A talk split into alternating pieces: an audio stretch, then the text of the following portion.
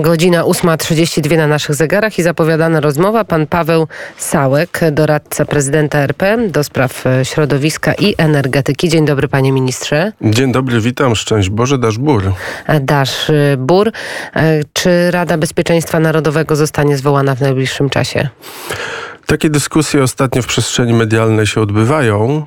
Natomiast no, jest pewien problem, że tak powiem, ze sceną polityczną z tego względu, że dzisiaj patrząc na te kilka tygodni wstecz e, na zachowanie partii opozycyjnych, no trzeba stwierdzić, że ono jest nieodpowiedzialne i było nieodpowiedzialne od początku. Z tego względu, że przecież głosowania i w Sejmie i w całej przestrzeni medialnej dyskusje no pokazywały, że opozycja wykorzystuje to, e, tą sytuację ogólnie mówiąc na granicy, no bo to jest podstawowy problem, do tego, aby ugrywać swoje punkty polityczne. Okazuje się, że strona rządowa, pomijając różne zastrzeżenia, miała dobre podejście i dobrą ocenę sytuacji i e, ta sprawa, która szczególnie wczoraj się wydarzyła i dzieje się cały czas w okolicach e, Kuźnicy e, i Kuźnicy Białostockiej przejścia granicznego, no powoduje, że mm, powoduje, że to podejście i to zaangażowanie po stronie rządowej, ono od początku było przemyślane i słuszne.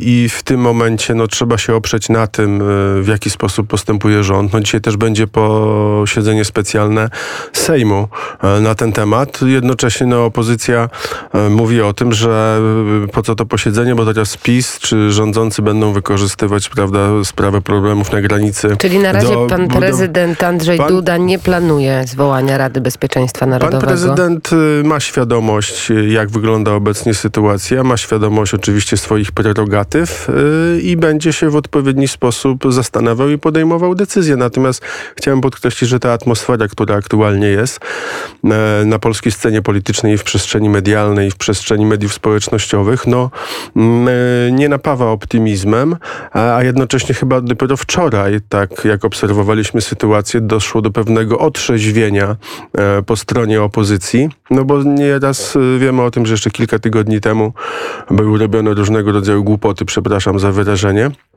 E, a e, sprawa rzeczywiście jest e, bardzo poważna, bo to chodzi przecież o nasze bezpieczeństwo i na razie te środki, które zostały podjęte są wystarczające i daj Boże, żeby sprawa się uspokoiła, a jednocześnie aby te działania, które mm, dzisiaj po stronie polskiej są realizowane, no były skuteczne, bo one na tę chwilę są skuteczne i dobrze, żeby tak było dalej.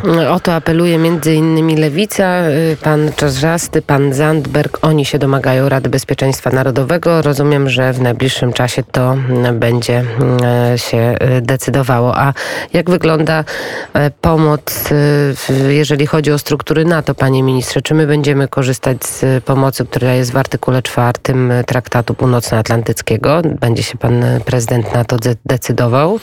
Te działania na poziomie dyplomatycznym, zarówno po stronie Ministerstwa Spraw Zagranicznych, jeśli chodzi o kierunek NATO i kierunek Unii Europejskiej, one są cały czas intensywne i są podejmowane i ten dialog trwa. W zasadzie w Traktacie Północnoatlantyckim mamy te dwa zapisy, to jest artykuł czwarty i artykuł piąty traktatu. Czwarty artykuł mówi o konsultacji i podejściu e, rozpoczęcia rozmów na poziomie NATO, czyli Paktu Północnoatlantyckiego. No i ten drugi artykuł piąty, który jest już bardziej mocniejszym artykułem w swoim wymiarze i wymowie, to jest podejście związane z obronnością w myśl zasady jeden za wszystkich, wszyscy za jednego. Natomiast ta sprawa oczywiście jest, y, panie redaktor, dyskutowana jak najbardziej. Natomiast y, tutaj w całej tej sytuacji bardzo trudnej, w której obecnie jesteśmy, no musimy zachować pewną rozwagę i pewne systematyczne podejście i zaplanowane. Ja chciałem podkreślić, że pan prezydent Andrzej Duda wczoraj odbył serię rozmów y, z mm, prezydentami państw nadbałtyckich, e, także z panią prezydent Gruzji. Dzisiaj są zaplanowane kolejne czynności pana prezydenta. Jakie? Także być może, y, no tutaj muszę powiedzieć, być może związane z wizytą y, w Republice Słowackiej. Ta wizyta miała się wczoraj rozpocząć, ale pan prezydent podjął decyzję o tym, że nie będzie mm, wczoraj wylatywał do Bratysławy. Natomiast Natomiast to jest wizyta o tyle ważna i istotna, że po pierwsze była zaplanowana wcześniej, po drugie, po drugie podczas tej wizyty pan prezydent oczywiście będzie podnosił te sprawy. Czyli które poleci pan prezydent nasz, do... No musimy zaczekać, jak się rozwinie pani redaktor sytuacja, bo ona jest naprawdę bardzo, bardzo dynamiczna i złożona, więc tutaj się nakłada kilka elementów pracy tej codziennej pana prezydenta, która jednocześnie musi być w odpowiedni sposób modyfikowana w zależności od okoliczności. Szef rządu, pan premier Mateusz Morawiecki, minister obrony narodowej Mariusz Błaszczak e, udali się na granicę Polski z Białorusią. Czy prezydent Andrzej Duda też zamierza tam pojechać? To zobaczymy, jak mm, będzie wyglądać przyszłość. E, pan prezydent na bieżąco jest w kontakcie z e, rządem, a także z resortami e, siłowymi. Takie spotkanie wczoraj między innymi w Biurze Bezpieczeństwa Narodowego się odbyło i w tym momencie, w zależności od okoliczności rozwoju sytuacji, no pan prezydent będzie podejmował te decyzje. Natomiast tutaj trzeba, mm, tak jak powiedziałem pani redaktor, pewnego systematycznego, rozważnego podejścia, także z jakimś rozpisaniem na rolę, dlatego że no i pan premier Morawiecki ma mm, swoje zadania, które musi realizować, a także pan e, mm, minister Błaszczak, pan minister Kamiński, pan minister Wąsik, także pan prezydent, więc ta koordynacja i współpraca e, bardzo dobra pomiędzy ośrodkiem prezydenckim a ośrodkiem rządowym e, jest i ona jest realizowana. Jak ocenia pan udział Rosji w tym całym zamieszaniu, które jest na granicy polsko-białoruskiej? No niestety trzeba powiedzieć, że mm, dzisiaj obserwując tę sytuację, no te działania, które są podejmowane przez stronę białoruską, e, nie miały, muszą mieć jakieś wsparcie zewnętrzne, e, ze względu na to, że tak zaplanowana operacja turystyczna podobno, bo tutaj cały czas pojawia się w przestrzeni medialnej turystyczna, która jest podszyta pewnym humanitaryzmem, no powoduje, że mm, dzisiaj niestety nasz sąsiad bardzo bliski jest y, wykorzystywany w sposób bardzo brutalny do takiego nowego podejścia w realizowaniu tej wojny hybrydowej. Ja trochę nie lubię tego sformułowania, no ale tak Wojny informacyjnej? Się, wojny informacyjnej też, bo to widzimy absolutnie także w Polsce, dlatego że wiele osób jest wykorzystywanych. Wykorzystywanych... Y, Panie ministrze, czy widzi pan szansę w ogóle na to, żeby y, w jakikolwiek sposób porozumieć się z władzami jeszcze Białorusi, żeby z nimi w ogóle zacząć rozmawiać, dyskutować?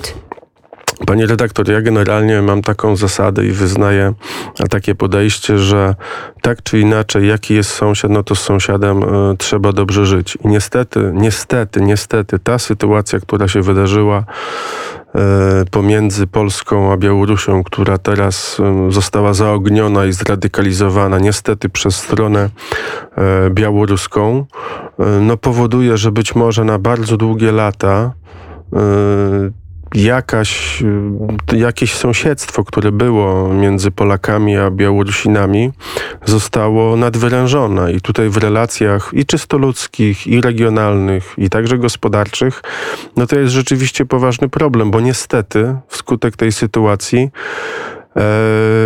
ludzie, mm, Polacy, a także Białorusini, no są, zaczynają być do siebie nastawieni bardzo negatywnie, co jest, co jest niewłaściwe, jeśli chodzi o stosunki sąsiedzkie. Natomiast też trzeba podkreślić, że w Polsce, to są dane chyba z wiosny tego roku, legalnie przebywa i pracuje i polski rząd y, miał możliwość przyjęcia blisko 30 tysięcy Białorusinów, często, albo w zasadzie w dużej większości także wygnańców politycznych, czyli tych, którzy musieli uciekać y, z Białorusi ze względu na prześladowania.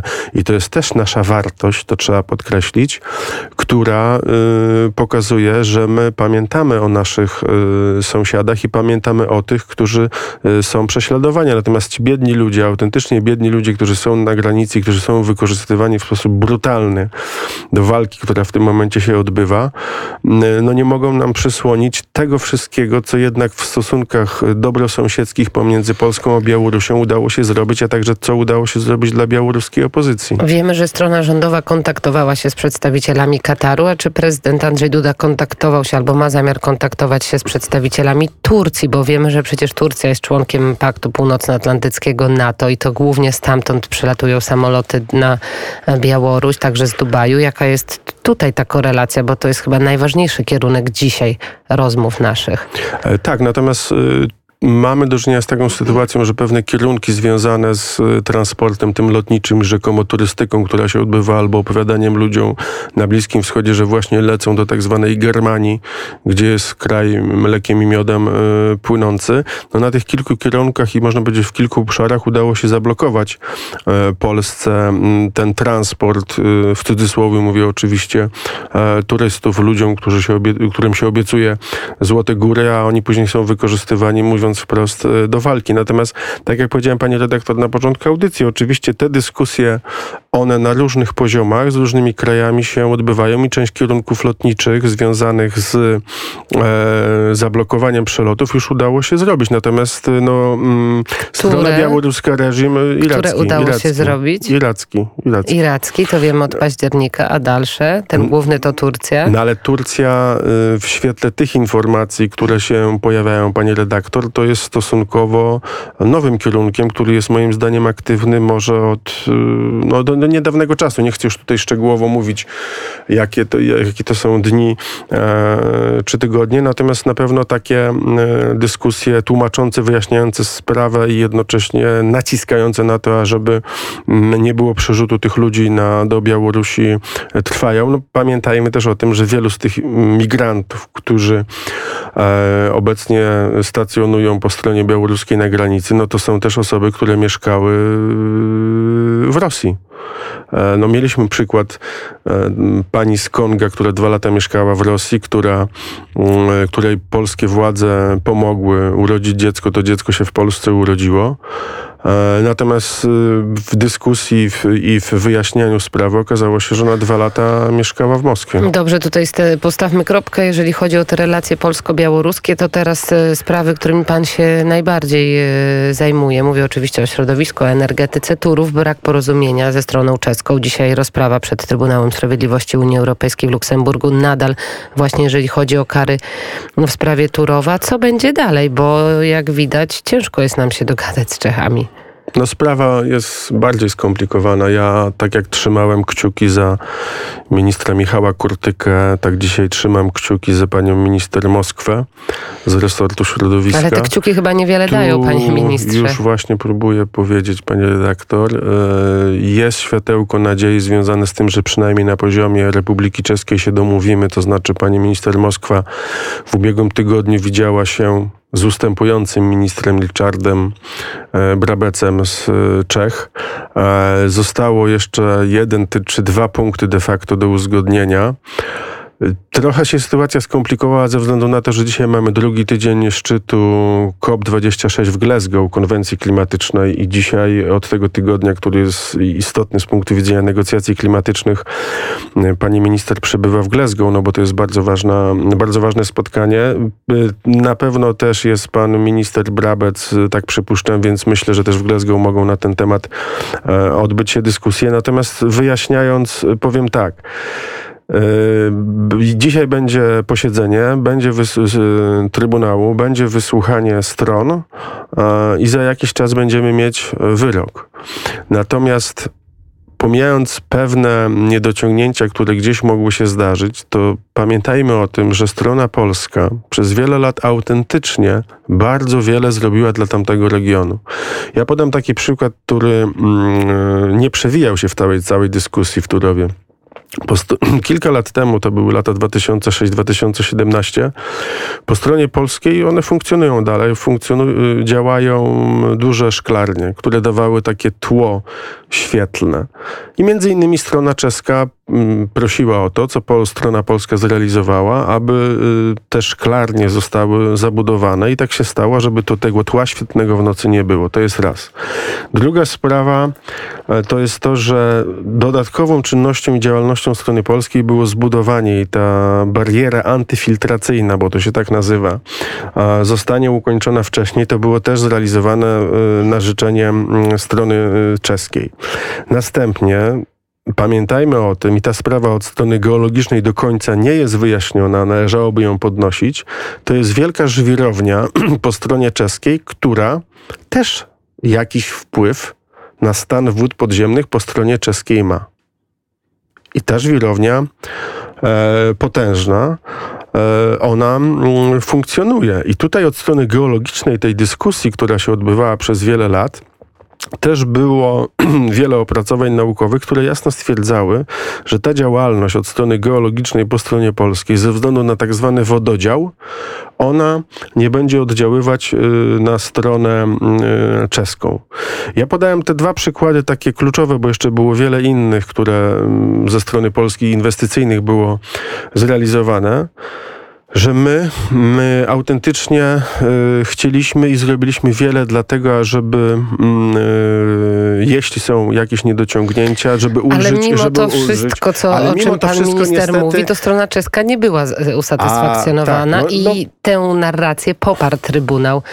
Y, znaczy w sumie Trybunał jeszcze nie, ale poparli komisarze, poparła Komisja Europejska, no i wydano takie, a nie inne zalecenia odnośnie zamknięcia i nałożono de facto karę, no wysoką 500 tysięcy tysięcy euro dziennie. Tak, ale kara, pani redaktor, nie jest współmierna. Ona jest podobna do takiej kary, którą na Polsce próbowano wymusić w przypadku y, sporu o Puszczę Białowieską. Ale co teraz ma się teraz, rozstrzygnąć w, Trybunale, w Trybunale ale, Sprawiedliwości, panie ministrze? Skarga zasadnicza. Będzie zasadnicza dyskusja, bo na razie to było czasowe y, decyzja o czasowym wstrzymaniu wykonalności Jeżeli decyzji. będzie niekorzystny Czyli, wyrok y, dla ale Polski... Ale dzisiaj jest wysłuchanie stron, panie redaktor. To musimy zaczekać na wyrok. Natomiast ja chcę powiedzieć A jeżeli będzie niekorzystny rzecz. ten wyrok, to co ale wtedy? Pani redaktor, ja chciałem dokończyć, jeśli można, w Radiu Wnet. Eee, stroną skarżącą Polskę jest Republika Czeska. Następnie, jeśli a y, taka procedura jest rzadko stosowana, ale zgodnie z traktatem o funkcjonowaniu Unii Europejskiej, jeśli dane państwo członkowskie chce z jakichś przyczyn naruszenia prawa europejskiego zaskarżyć inne państwo członkowskie do Trybunału, to takie postępowanie z zgodnie z artykułem 259 traktatu mm, TFUE musi odbyć się przed komisją. I to spotkanie przed komisją i to wyjaśnienie się odbyło. I teraz oprócz tego, że mamy spór z Czechami i chcemy się z Czechami dogadać e, i zamknąć tą sprawę. Oprócz tego interwenientem ubocznym jest jeszcze Komisja Europejska.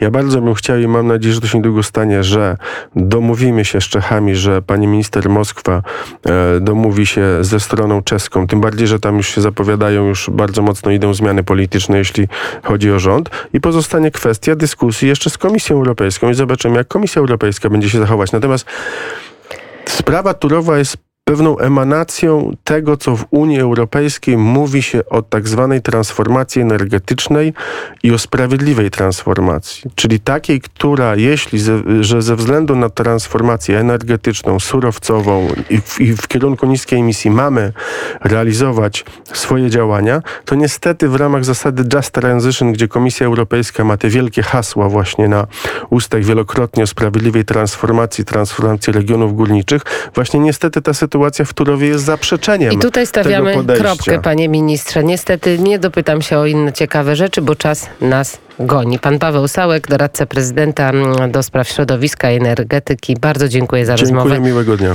I pan minister Paweł Sałek wybrał sobie dzisiaj y, utwór, którego posłuchamy, a będzie to e, Jacek Kaczmarski i Przemysław Gintrowski.